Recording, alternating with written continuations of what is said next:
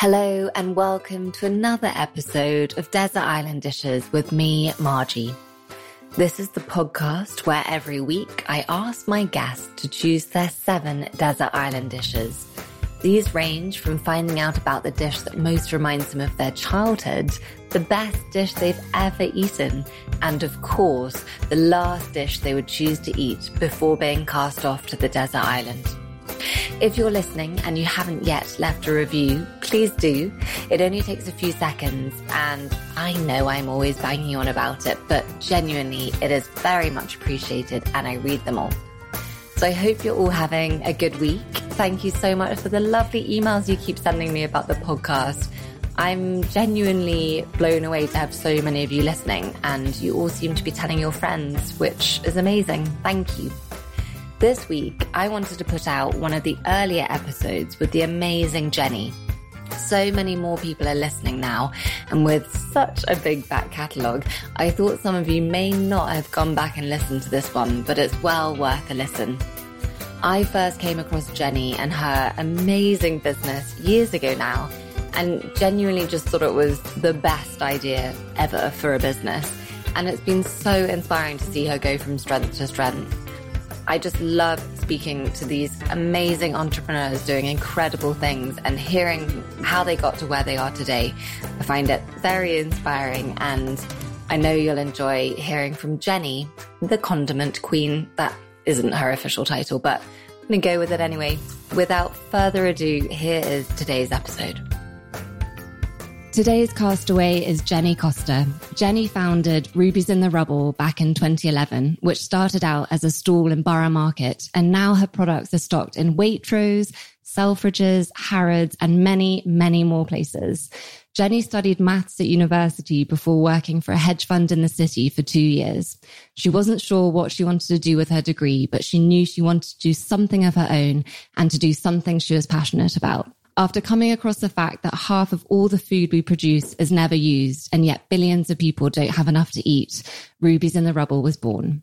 Jenny has said, we need to start valuing food again, treating it like treasure and seeing it as something precious rather than a cheap commodity. Welcome to Desert Island Dishes, Thank Jenny. you. so for anyone who doesn't know, what is Rubies in the Rubble? Rubies in the Rubble is a brand of delicious tasting condiments made from fruit and veg that would otherwise be discarded. Amazing. Thank you.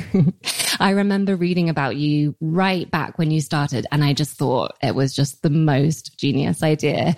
Was it a real light bulb moment? I think people always start businesses in really different ways. And yeah.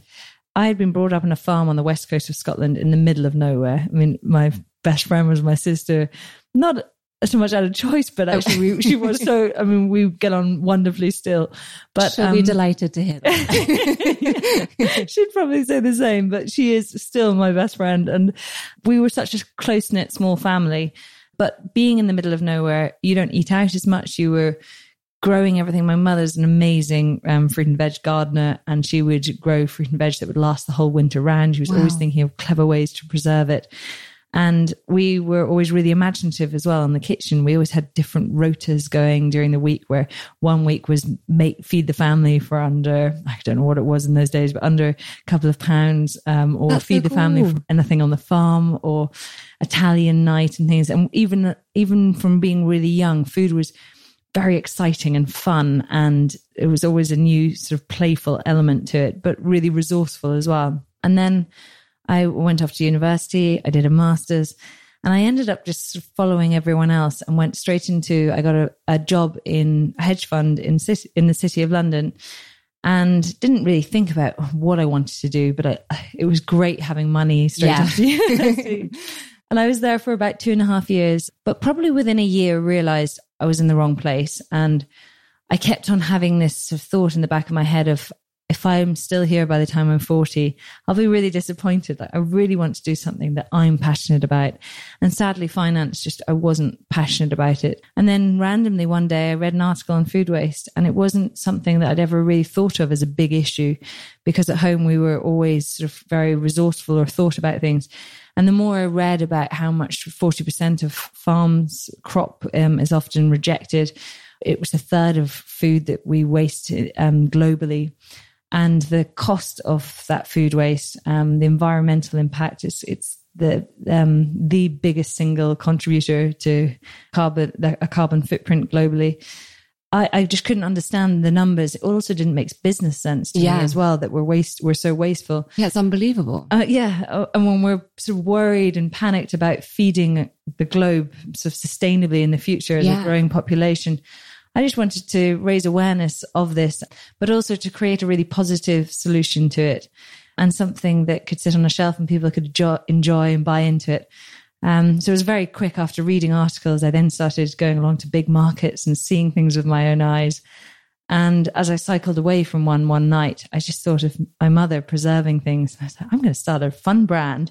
I'm going to take fruit and veg that's discarded in big volume and turn it into a range of relishes and condiments and call it Rubies in the Rubble. Ugh, I just love it so much. And it, yeah, when you put it like that, it is just a no brainer. It's kind of unbelievable that no one was doing it before, isn't it? Yeah, I, I mean, I suppose people have been doing it for generations in their own homes. Yeah. things, but I, I- it was such a taboo, or especially back in 2010 when I started researching food waste. It was a very hippie notion, and people thought of bin divers or um, waste yeah, I wanna- food. and I want to ask you about that. But let's let's take a pause and talk about your first desert island dish of the day, and that's the dish that most reminds you of your childhood. this is probably a bit of an odd one, but cheese souffle. Oh, Yeah. nothing odd about a cheese souffle. Yum. It was always something.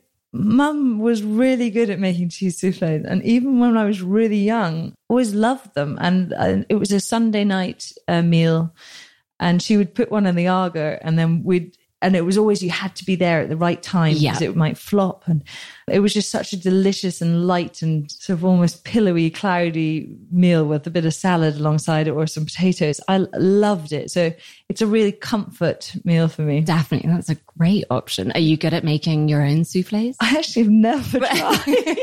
They're actually easier than they look. You should. Oh, really? Yeah. Like I think people are always really scared of them because when you take them out of the oven, you do kind of have to eat them, but Yeah. they're easier. Oh, I might, it might lose my magic when I suddenly realize. Oh no, I've, ru- I've ruined your memory.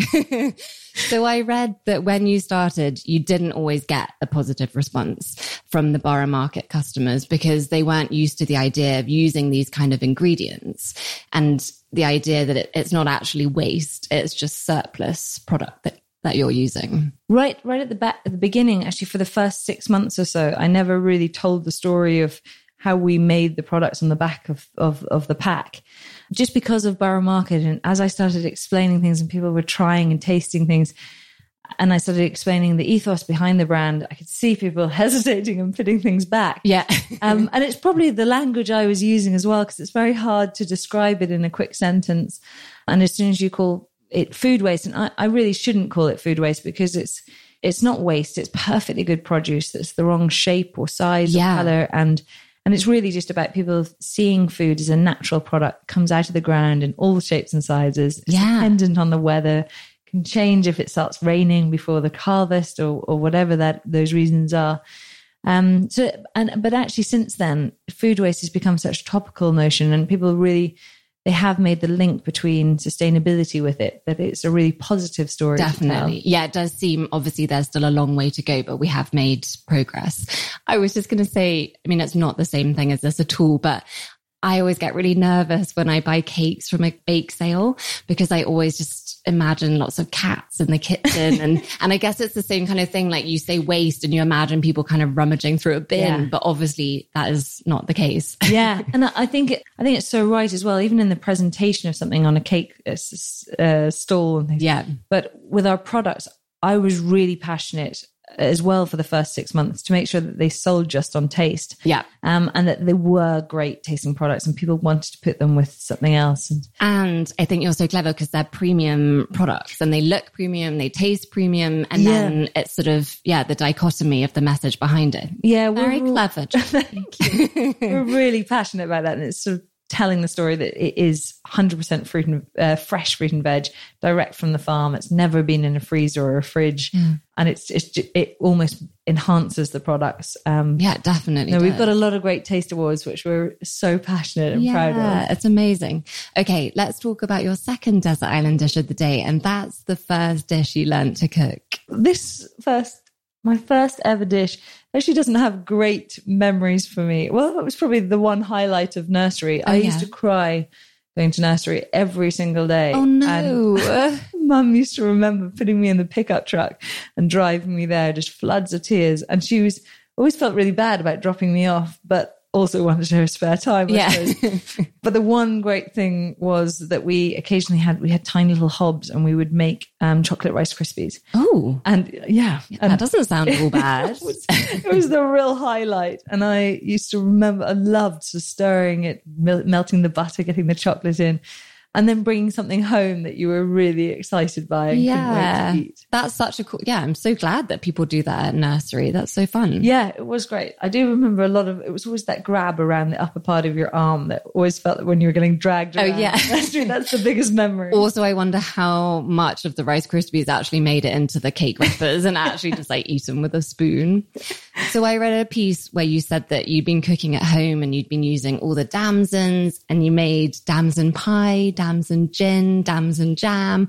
Can we talk about damson gin? Because is it similar to sloe gin? Yeah, I suppose it is exactly the same sort of. Um, you you let it sit in the in the gin once, or however you you you would choose to make it, or your base alcohol. But yeah, very similar to that. Yum. That's, It's yeah. delicious. I I'm read that and I just couldn't stop thinking with about it. Me too.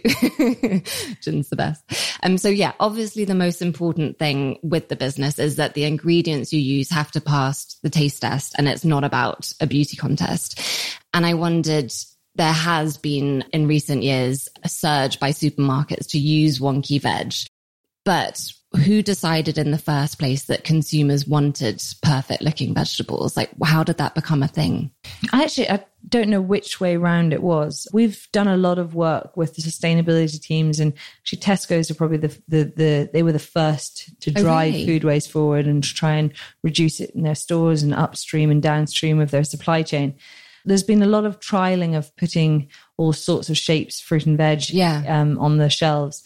And when they tried to just mix it all in together, they always said that the wonky ones never sold and they were always the ones that were left. And so they were playing to what the consumer wanted um, and that they didn't want to fill their shelves with something that the consumer never bought. Yeah. So I think it is a bit of a chicken and an egg. But you go to, to Europe and or this continent and, and actually France, Spain, they're incredibly good at just everything is all sorts Yeah. of shapes and sizes and they just chuck it all in. It is so Very weird. seasonal. It's so strange that that became a thing that we just like cared for. Yeah. I mean, like talk about impossible beauty standards for humans, and now we're putting it on our vegetables. It's there's, crazy. There's also a lot now. I mean, I've seen a lot of supermarkets trying to do wonky fruit and veg boxes.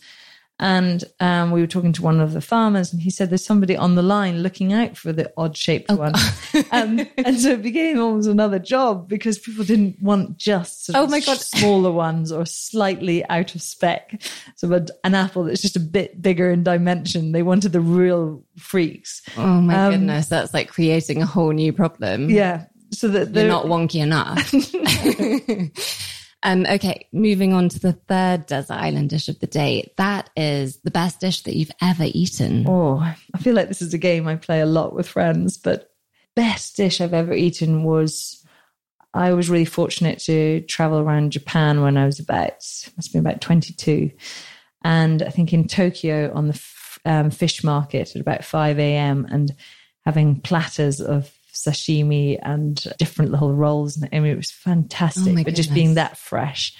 I am obsessed with Japanese cooking, and I think anything done sort of in their beautiful, delicate way that they do things and so meticulous and all about ingredients and flavors and combinations and keeping things clean and simple. Um, that would be the dish that I would want as my my last dish of Oh, life. no, we're going to get on to that Oh, later, no. Jenny. you have to come up with another one. Um, are you good at cooking Japanese food?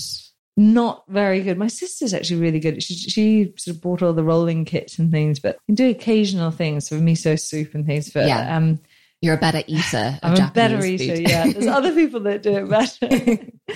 So I read an interview where you said at the beginning, everyone was like, love the story, but no one buys chutneys. Mm. And you sort of, I feel, single handedly brought chutneys back because they're no longer oh. retro. Mm. Have you always made chutneys? Yeah, I mean, my mum, childhood memories were there was always a pot on the boil, and mum is not a, a sort of a lover of cooking. She's good, she's fine at cooking, but she's Yeah. not as a typical housewife cook. And with a like her cakes are often an inch high and never Yeah. rise. And things. But um, Let's hope she doesn't listen to this, Jenny. I'm sure she'd agree. Uh, she's an artist and she's really creative, and her passions were really gardening. And because she put so much work into growing her fruit and veg, she'd always make sure that she was turning it into something. And her signature chutney was, or it still is, her rhubarb chutney. Um, and yeah, people, Yum. everybody's obsessed with it. Would you have that with something savory? Yeah, I, I mean, the typical use is sort of with cheese and bread and, and ham and things, but actually, it, as a, at home, we have it on the table for every meal, and we'll put it with meats or salads and all sorts of things. Oh, that sounds amazing. But yeah, and I think growing up with seeing that and seeing that it's an easy thing. She'd have something on the boil and be in and out of the kitchen. And she would always say, you just need to get your ratios of sugar, vinegar, and fruit together. And then you can really play with all your spices and Yeah. add roasted nuts or, or whatever you fancy putting in. I mean, yeah, they are a great condiment. Yeah, one of the best. Um, but so obviously the food mission is an enormous one, but then to be focusing on a product that wasn't necessarily trendy at the time, I feel like you set yourself a big task. Yeah. Uh, yeah. Looking back, I mean, I've had it so many times in, in the past where I just thought, why, why didn't I go into something that was already a weekly shopping bag purchase from the majority of people in the country? Um, and it still does. I sort of, I think as a brand, we often question sort of what we stand for. And I think it's really good to know what your purpose is and your aim is the whole time. And it, it makes decisions of what products you go into very easily. Yeah. Um, so the lovely thing with a chutney or a relish is that it naturally preserves fruit and veg and extends the shelf life and adds value. And that is in itself sort of incorporates what our brand Yeah. stands for. It makes so much sense. Yeah. Um, But now we're looking, I mean, we've just launched a range of three ketchups that are, again, quite funky, fun flavors. And we're constantly looking to innovate new areas. So all of our relishes, I think, are really playful and and they're not the typical kind of traditional chutneys. No, they're all really Um, creative. Mm. But when you were starting and you were going to the buyers and you were telling them the story and they were saying, oh, you know, we don't know what to do with chutneys, how did you overcome? how we you actually overcome had a lot of buyers when they tasted our chutneys just being like, you shouldn't call them chutneys, you should call them relishes because Okay. I Sorry, immediately been calling them chutneys. No, no, I I call them chutneys as well the whole time. But they were sort of saying immediately if you say relish, it opens it up to me thinking I can put this in my burger, I can put this on the menu alongside an egg. Can That's so true. and it's it's meant our, uh, our spicy tomato is used with masses of brunch cafes that that put it with a poached egg. It goes really well with avocado on toast. It's fantastic with hummus. It's it's incredibly fresh, and because they're eighty percent fruit, um, they don't. It's not the typical sort of dried fruits or sugary base. It they are really sort of lighter. Yeah. How interesting is that? That the difference that one word can make. Oh yeah, it's It's the same product. amazingly different. Yeah. Um, but we we are now sort of thinking. I think we have been very fortunate as a brand to. First of all, we're a very unique and quite um, a small and different brand for people to switch over to from buying anything else, and then we're selling them a product that they never knew they wanted or Yeah. needed. So we're really hoping we're we're sort of launching into mayonnaises and the ketchups that that will be an easier way to get into people's sort of mindset of uh, it's it's an easier switch if they're going if they're normally buying ketchup to switch and just try something new yeah. And then Um, that's a good gateway to the rest of the brand. and then we'll get Like them it. on the banana ketchup Yeah, I know. I want to ask you about the banana ketchup, but let's take a pause and talk about the fourth desert island dish of the day, and that is your favorite sandwich. oh we used to have competitions at home on our sandwich making Did you win? Uh dad is actually very good it's all about getting right to the crust Oh, and right. the edges I love a competitive dad. But I think now though, nowadays my favorite, I like. I'm obviously obsessed with my condiments, so I probably put my spi- the spicy tomato on with um, some hummus, Yeah, um, slices of avocado if I can, bit of I like just a strong mature cheddar, and and then a lid on it. yeah. Um, I mean, that sounds great. Yeah, I mean, Yeah. I, actually, if I could have a choice, I'd probably toast the bread. unless it's sort of very, very fresh and great. But I do like a bit of toasted sourdough Yeah. or something. Ooh, yeah, that sounds like a great sandwich. I'm going to have to go home and make that now. Um, so you are very clear that the business is very much a business and not a charity. And it's just a genius business model because at the start, you were, I understand, literally getting the ingredients for free or, or how did it work? Yeah. Um, so at the beginning, we, when I first started, the first two years, we had, we were working in our own kitchen and I employed women from Crisis, a homeless shelter, and they would help make the products. And we were based on a whole, wholesale fruit and veg market where they started at midnight and finished around 6 a.m. And so when we arrived at seven and we went around the market and, and took any unsold fruit and veg that was destined for the tip, and they got charged per pallet to throw away anything. And so we, we would pay a nominal price just so that it was a sale and, and it got classified as a sale, but it was incredibly cheap. It was you'd get a pallet or, or a tray of mangoes for 40p or whatever. And did they, did the traders look at you like you were mad or? No, I think they, They love it. what yeah, they love what we were trying to do. And it was they love that we were supporting women in the area as well. Yeah. And it saved them money by having instead of having to yeah, throw it just, away. So it just makes so much sense. yeah, it worked really, really well. And then as we grew, I think the fruit and veg on a wholesale fruit and veg market is really on its last legs. It couldn't, it wouldn't be good the next day. Yeah. And so we could turn it into a product that day and, and preserve it. Whereas the real food waste that I was wanting to tackle was on large scale farmers that had supermarket contracts and they it was that that the apple was over 70 millimeters or a banana had the wrong curvature Oh God, Or- Jenny, don't. That's just so depressing. the cucumber hit a hit a sort of branch and didn't sort of grow straight, so it couldn't fit in the Oh. plastic sleeve. Oh, and oh my there's- God, that is so lot of- sad. yeah, there, and and for those sort A of cucumber that can't fit in the plastic Oh, sleeve. It's heartbreaking. all the bendy ones get left. But this this was obviously a really good place to start. yeah, and it really helped us learn about the seasons, learned about what reasons something would um, would be discarded for, and then from there we started getting approached by large scale farmers, and we started working direct with them. And and then I really wanted, just because again, looking back at what our purpose was, was to say that this had value and this was perfectly good fruit and veg, and so to make sure we always paid the farmers for their produce. Yeah. And it's definitely a discounted cost because it ta- costs us a lot more to have to process it than Yeah. machine done. Um, but it allowed us to create a really good relationship with the farmers. as well. Yeah. And then I was reading, I don't know if this is true, but so now you work with huge people like Virgin and you'll go and you'll collect all of the apples that are left over from the train's catering service and then you turn them into a chutney and then you sell them back to Virgin. I mean, that's just incredible. We have a wonderful relationship with Virgin. Yeah. They, they approached us about a year and a half ago and said, we have some apples and bananas wasted on our trains. Would, could you do anything with them? And I assumed it would be a basket or two. And so I was really hesitant. Yeah. said, Why don't you you should monitor it for three months and then come back to us and see what that looks like every week? And they came back um, saying, well, on average, each week it's around a thousand apples and a thousand three hundred bananas. And so we thought, wow. And we couldn't understand it at the beginning, but they said, well, we do 90 journeys up and down from London to Glasgow every single day. And for especially for our first class, we're wanting to refresh that fruit and veg bowl. We never uh, we never know if people are going to take an apple or not, and so we've got to make sure that there's stuff waiting for there there at the end of the line. And it's a lot of lot of journeys, and then over the week it builds up. And so from there, we then trained all the managers on the train instead of just chucking them. They would put them back in the ones that were perfect and weren't unbru- uh, didn't have bruises and things. They put them back in the boxes and put them on the train and take them back down to Euston.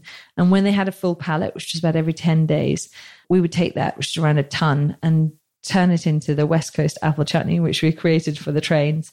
And we sold it back on in little glass jars for the cheese boards on first class. And now it's just launched into their standard sandwiches as well. That is so It's clever. great. And I love the way that they think about business. Yeah. Bothered to care about it and, Yeah, and wanted to do something about it. It's so great that they approached you and that businesses are starting to think about Yeah. that kind of thing. it's great. So I have a question. Mm. It might be a silly one, but I feel like you have started a bit of a trend and now there are other companies doing not the same thing, but similar things in, in using excess fruits. And I wondered is the problem so big that the more of these companies, the better? Or are you now having to compete for surplus crops? Uh, the problem is huge. I mean, in the UK, with it can be seasonal, but for example, currently we're working very closely with one large tomato farmer in Kent. And he has between 15 and 30 tons of tomatoes every week being discarded.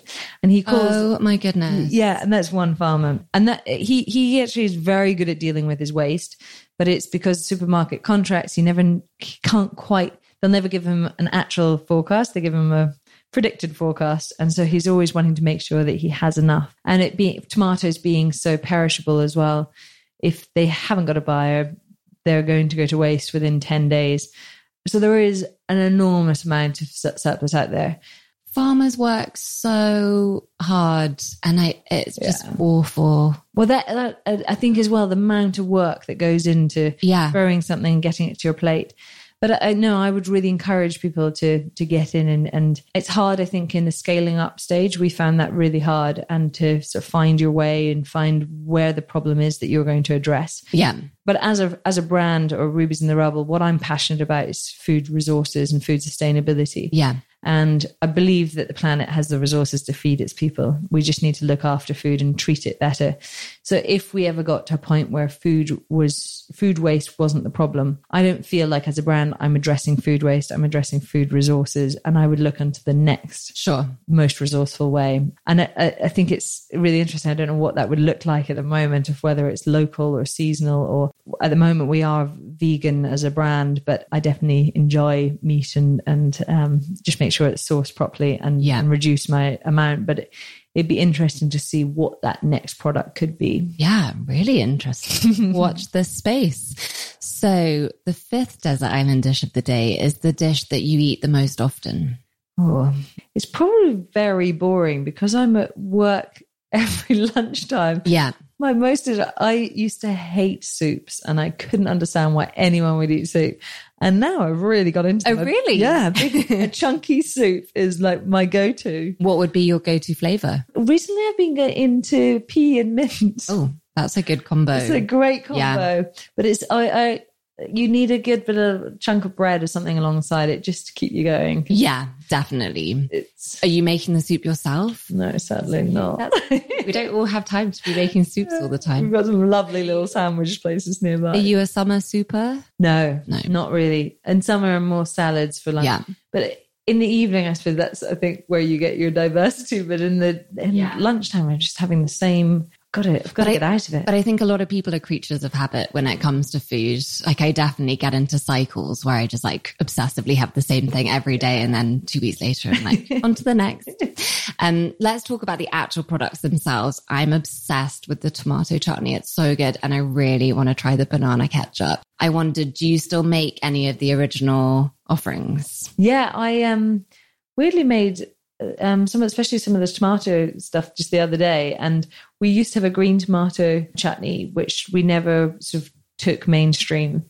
But I loved it, and I had a load of green tomatoes, so made another little batch. But I'm normally just making chutneys out of things, especially when when I'm at home and we've got a, a sort of glut of something. Yeah, um, playing around with those. But because because every day I'm surrounded by jars, I'm yeah. often just grabbing one off the shelf instead. Yeah, that's definitely understandable. What's the most popular product? The most popular is actually probably the spicy tomato yeah. um, chutney. It's I think it's such an all rounder.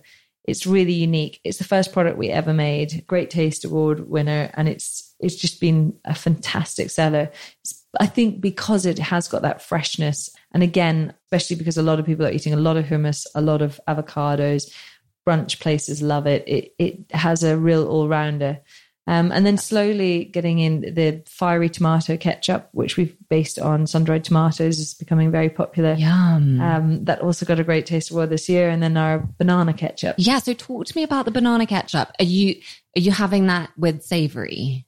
Yes. Um, so we did used to make it was a banana chutney, and it was it sold on Ocado, and it was always very small sales, but it did very well and had great reviews.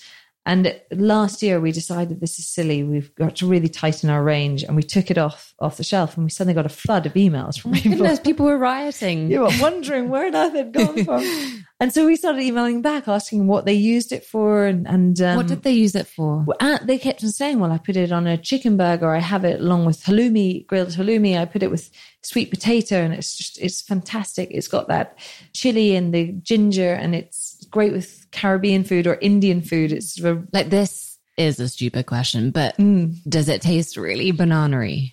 It's. I mean, you definitely can taste banana. If you Yeah. didn't like bananas, you wouldn't like it. But it's it's got the sweetness of. I suppose it's naturally very sweet because Yeah. of the bananas. Then you've got the heat of the chili and the garlic and the um, ginger coming through. It's actually banana ketchup is a big seller in Indonesia. And I, I can't remember what state it is in America, but it's quite a Caribbean Oh, is it? um, thing. And so when we sort of brought it over, a lot of people were like, "Oh, I've had that before, and it's Caribbean foods, and it is very good with sweet potato." But yeah, so when we got that feedback, we decided to take it out of a small glass jar and put it in a bottle and sell it as a ketchup. And suddenly, sales just flew. And it's really funny how you position something and Yeah, it's really interesting. how people are going to then think of how they use it as well. yeah, that's really interesting. Hmm. Well done, Jenny. um, right, we're on to the sixth desert island dish of the day, and that is your go-to dinner party dish.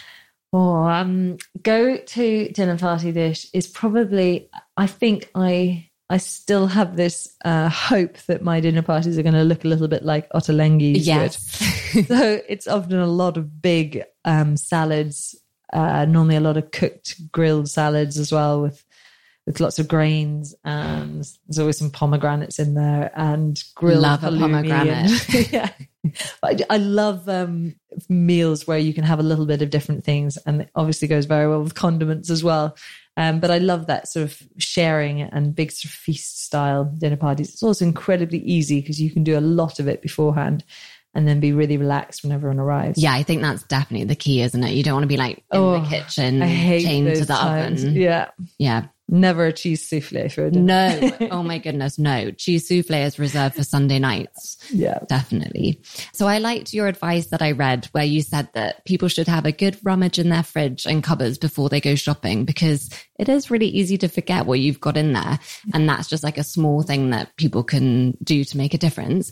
And I wondered, do you have a fallback dish that after you've done your fridge raid, you always cook? Um, I was known so before I started Rubies in the Rubble, and Frith, who was one of my best friends that I lived with for a long time, she's a loves cooking, and even on it's a Monday night, she'd come back and she would have dreamed about making some roast and doing a jus alongside and these. And I would always just look at what's in the fridge, put everything together, and normally it had a lot of condiments going with it.